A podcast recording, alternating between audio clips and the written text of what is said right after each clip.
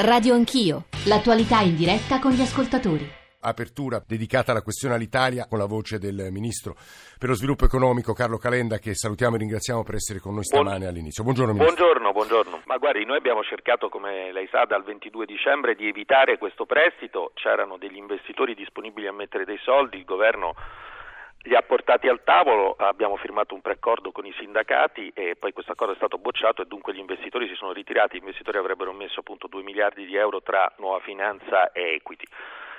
Guardi, io penso che intanto quello che è importante è che questo dossier si affronti in maniera seria e quindi oggi non ci sono trattative sul tavolo, i commissari devono predisporre un programma ed è previsto che entro 15 giorni incomincino ad aprire alle manifestazioni di interesse. Penso che ci vuole comunque un'alleanza con, una, con un'azienda a trasporto aereo perché eh, il problema di Alitalia è che ormai la dimensione, la scala 10 volte meno di Lufthansa è una scala troppo piccola.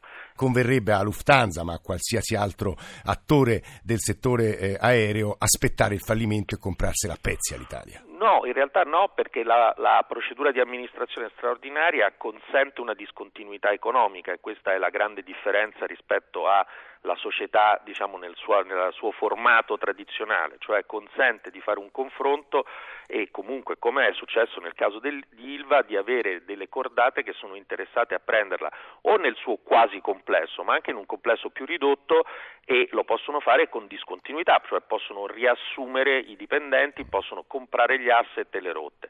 Noi cercheremo ovviamente come prioritario il fatto che si compri l'insieme dell'azienda in un contesto in cui si possa rilanciarla. Il piano che Matteo Renzi vorrebbe presentare il 15 maggio vorrebbe una quota statale come fa la Francia con Air France e poi una nuova alleanza forse con i catarini. Il governo ha escluso la nazionalizzazione di Alitalia. Io ho detto qualunque idea è benvenuta, la cosa importante è che tenga conto a mio avviso di quello che dicevo prima, cioè senza un'alleanza con una grande compagnia internazionale eh, rischia, di essere, eh, rischia di essere difficile. Carlo Calenda, Ministro dello sviluppo, per lo Sviluppo Economico, grazie per essere stato con noi in apertura di trasmissione. Il suo intervento è stato ascoltato dal segretario nazionale della FIL CGL Nino Cortorillo, dai Massimo Mucchetti, senatore del Partito Democratico, presidente della Commissione Industria, Commercio e Turismo, grande esperto di industria. E vorrei partire proprio dal senatore Mucchetti. Il suo timore è che Renzi voglia fare cosa, senatore Mucchetti?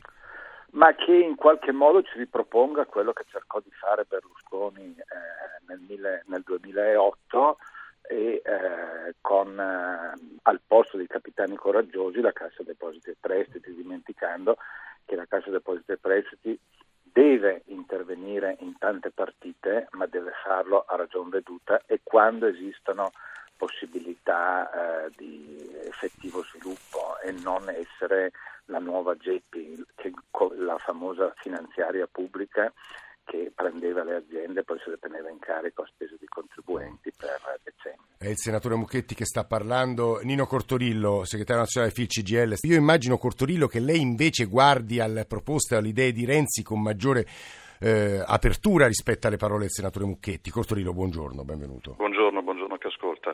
Ma anzitutto noi eh, preferiamo attendere che le parole o qualche semplice slogan si traducano in programmi.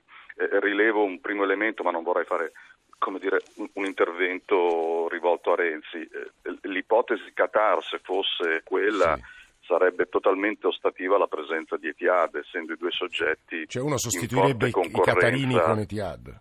Eh, il, pro- il, problema, avendo i vincoli anche del 51% del capitale che deve essere europeo, il problema oggi eh, non è tanto sostituire Etihad, ma il problema è sostituire la presenza delle banche.